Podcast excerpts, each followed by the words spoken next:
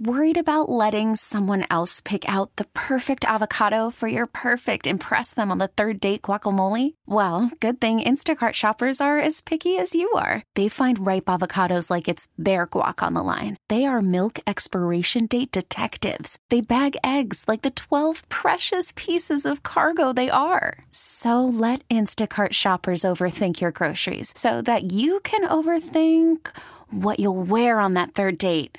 Download the Instacart app to get free delivery on your first three orders while supplies last. Minimum $10 per order, additional term supply. We don't often get to do the front office report in person, but the front office report is brought to you by Cumberland Farms, the official coffee of the Red Sox radio network. President of Baseball Operations, Dave Dombrowski, is with us. Good to see you. Thank you. It's good to be here. Thanks for letting us come to your house uh, to do this thing. Well, it's my pleasure. It's our pleasure to have you, and of course, with such a great cause. And, and I will just kind of take a step back here because I was thrilled a minute ago on your previous guest. Uh, I was setting up my office watching the telethon, and I saw that your previous guest was Jimmy Cefalo, and he happened to be uh, lived two doors down from us when we lived in Miami, and our ch- children uh, were born together, our oldest daughters, and I hadn't seen Jimmy in a while, even though our wives stay in contact with one another.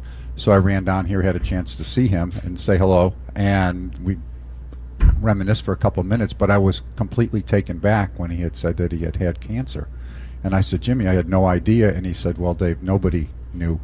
I said, First time I'm coming out with it in four and a half years I've had it, other than my children uh, knew last year. I told them. So it's it doesn't surprise me because Jimmy's always been a private person, a great person, but very private.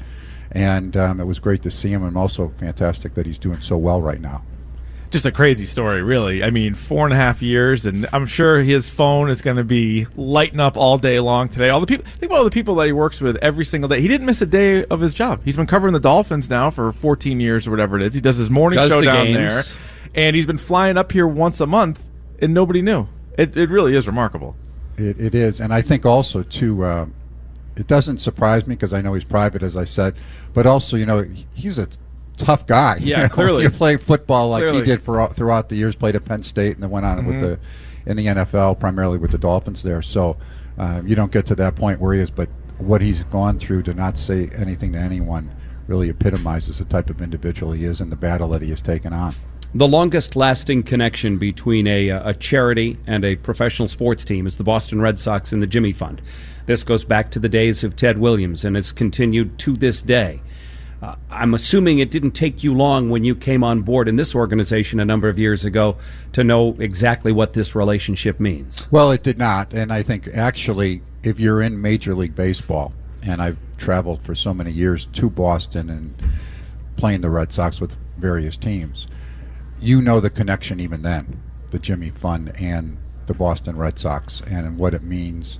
And so you always have a feel of what it is. Now, when you come here, it's a much different feeling because you're you're in the middle of it and you appreciate it even more. But there was always that connection, and it was always sort of that that little awe out there with the connection that took place between the Red Sox and, and the Jimmy Fund, what it stood for, and, and what that represented for Major League Baseball in the battle for against cancer. And it's going to be really something for you up close to see your players make those kind of connections and relationships with the kids when they go over to the clinic or when the kids come down to spring training and to, to see it up close. Like you said, you've heard about it, you knew about it, but then to see these guys uh, who we all know as baseball players, really that, that other side of them has got to be something else. Well, it is, and it's it's heartwarming, really, um, from the player perspective, and of course, it's heartwarming for the children and their families, and and your heart sometimes bleeds because you see what they're going through. But the one thing, it, and it just tells you the type of connection there is. Like a lot of times, you have to push players to be involved in various things. I get so many requests to do things and represent the organization and get involved in the community. This is not an area where you have to say and push them to be involved with the Jimmy Fund and be involved with the children. Uh, their hearts are there. They do anything they possibly can to help out. Uh, they go out of their way if they can, and the connections that they form, you can see because you, you talk about Brock Holt, and of course because he's the, the, the leader here, but it's also a lot of the other players that are involved. You see the connections that they make. They see them in spring training. They continue to visit throughout the year. They stop over the hospital, and what it means to the patients and their families, but also you can tell the players are happy to do whatever they can to try to help. The introduction last night is my favorite one of the whole year, and each of the players goes out onto the field with one of the youngsters from the Jimmy Fund. You can't watch that and, and not get a tear in your eye, or if you do, you don't have a heart. No, you can't. You can't watch. I mean, that's that is uh, tears at your heart, um, brings tears to your eyes, uh, and it, again, when you see the looks on the, the look on the children's faces, they're there with the players. They're on running out there. Um, you see how much joy it brings to them. It really does touch your heart, and it's something that uh, you almost can't even put into words how heart touching it is. As for the baseball team, Dave, some some good news, bad news, I guess, as it relates to Chris Sale that we got this week. He's not he does not need Tommy John. Yet I, I, I, read a lot of the stuff on it. It seems like he doesn't need it now. It's sort of like a but. He's still not right. What do you make of what's going on with Chris Sale's elbow? Well, I mean, uh, you're right. Good news, bad news. I mean, anytime you have inflammation in your elbow, uh, particularly if you're a pitcher, that's not good news. Uh, the good news is a diagnosis that there's not Tommy John that's recommended. If you need a Tommy John right away, they would do that so, and get it started because it's really a 12 to 18 month process, 12 to 14 months most of the time. So that's the encouraging part. Of course, he's out for the season at this time. Uh, you got the PRP injections. They um, and I guess the only hesitation PRP injections. They almost always work. They're one of those things, and so we're hopeful that that ends up working. That's why the doctor gave it to him. He doesn't anticipate any further surgery being needed, so that's the good part. But again, he'll miss this season, and um, we anticipate him being ready to go for next year and be 100%, which is the good news part of it. Yesterday, Mookie Betts uh, appeared here in the studio as part of the Jimmy Fund Radio Telethon, and he reiterated again. He loves Boston. He said, I come back here in the off season. Uh, I, I love everything about it. It makes me feel good as a Red Sox fan about his long term future here. How do you feel about it? Well, uh, first of all, I believe him. He loves Boston. He loves the organization. It's one of those where there's a, a, genuine love in his heart for it. He's grown up here, part of the organization. He's part on the field. He's one of our leaders. Longevity aspect of it. His family's been involved here. You can tell he just loves coming around. Um, I'm hopeful. We're hopeful uh, that he is here in the long term. You never can tell about those things because even though people have those feelings, um, contracts are tough to negotiate, and there's agents that are involved and all of that. But you can be assured, uh, from an ownership perspective, from a club perspective, we'll do anything we can to try to keep them. Uh, you're always looking to try to find that common denominator that makes everybody happy and under, and you understand where that mutual bond exists. But it's not always easy. And um, star players they get a lot of money, and that's the way it is. And the organization here has never shied away from paying people. You can see that. So hopefully we can make it happen. Dan Shaughnessy recently wrote in the Boston Globe he'd be surprised if you came back next year. I know you did an interview in the USA Today with Bob Nightingale. Mm-hmm a year after winning the World Series, suggesting maybe you're on the hot seat. Do you feel like you're on the hot seat? Well, I guess it depends. First of all, I, have learned now throughout my time period that there's just some writers I don't read their articles. So that's a better way to do it. So you don't really know what they say at times. You hear about it through the grapevine. Yes, you didn't read which. Uh, I don't. okay, got I, it. Without being specific. No, I, mean I understand. That, yeah, but it isn't just related to me. It's related to other sure. things throughout the time period that I've been here. When you see that criticisms of Bill Belichick, for example, on a regular basis, it's kind of like, geez, if he's not a good coach, I don't really know who is. Um, so uh, I, I give the coaches, the people, the benefit of the doubt. So, but I, I know it's a topic of conversation because you, you have to be blind. Yeah, it is what it is. I, I love being here. Um, have a great relationship with ownership. We have a good front office. We've had a good team. We've won three divisional titles and a world championship. We're not out of the postseason at this time. Uh, you live with it. I think there's a little bit more here. Actually, when I do say that, when I go around the city, and I know that not everybody supports any individual in anything that they do, but the fans here are fantastic. I mean, they're just they're very nice to me wherever I go. I mean, every so often you'll hear that, "Hey, go get a reliever, go get a starter," but that right, takes place everywhere. I mean, yeah. that's just how it is. So uh, I find that the fans are very good, and hopefully, I'm here for a long time. Are you confident that you'll be back next year? Well, I have a contract for next year. Yeah. So I mean, so um, am I confident? I I go about doing my business as I would on an everyday basis, and hopeful that I will be here. I'm, you say confident unless somebody tells me I'm not, then you operate that way. And I do know when people write an article like that. And the one thing I'll say, there's no inside information.